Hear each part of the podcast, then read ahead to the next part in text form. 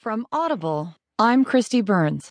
From the New York Times U.S. section, Alexander Burns, Binyamin Appelbaum, and Neil Irwin write Donald Trump vows to create 25 million jobs during next decade. Donald Trump unveiled a pledge on Thursday to create 25 million jobs during the next decade, but he offered few details on how he would achieve that ambitious goal as president. In remarks that may